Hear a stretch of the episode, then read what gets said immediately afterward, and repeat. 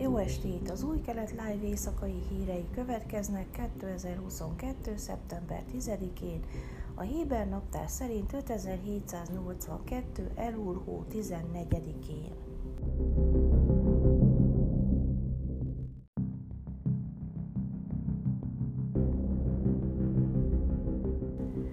Javításokat követően pénteken újraindultak a járatok Aleppóból, Szíria második legnagyobb repülőteréről. Az Izraelnek tulajdonított légicsapás után az első polgári járat landulására több mint 72 órát kellett várni. Szíria szerdán közölte, hogy háborús bűncselekménynek tekinti a polgári infrastruktúráját ért légicsapásokat. A szíriai külügyminisztérium közleménye kifejezetten az Aleppoi nemzetközi repülőtéren kedden végrehajtott állítólagos izraeli légitámadásokra utalt, amelyek megrongálták a kifutópályát, és egy héten belül másodszor megbénították a repteret.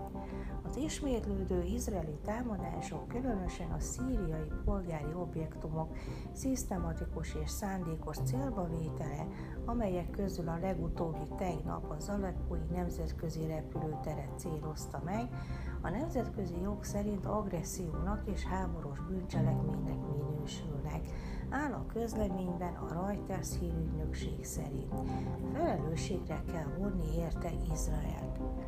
Izrael fokozta a szíriai repülőterekre mért csapásokat, hogy megzavarja Teherán légi ellátó vonalait, hogy fegyvereket szállítson a szíriai és libanoni szövetségeseinek, köztük a Hezbollahnak, közölték regionális diplomáciai és hírszerzési források a Reuters hírügynökséggel.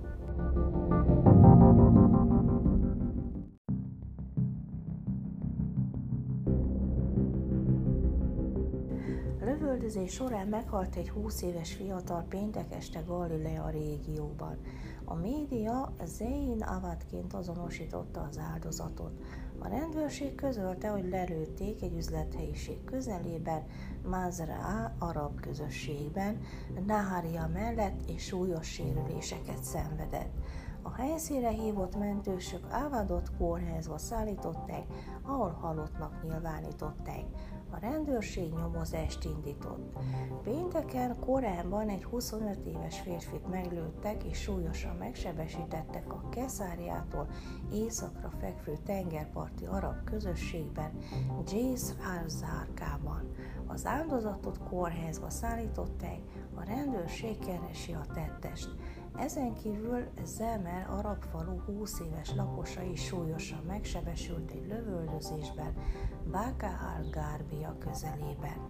Csütörtökön az arab közösségek számos tagja megsebesült egy lövöldözés sorozatban, északon és délen.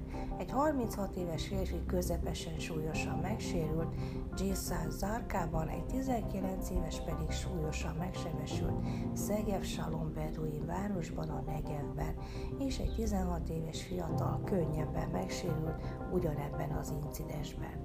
Hétfőn egy 34 éves anya és 14 éves Iker lányai egyike meghalt egy brutális lövöldözésben Lodban, sokkolva az országot. A túlélő Iker lány súlyosan megsérült és védelem alatt áll. Az arab közösségeket sújtó idei gyilkosságok alig 10%-ot tudta megoldani a rendőrség.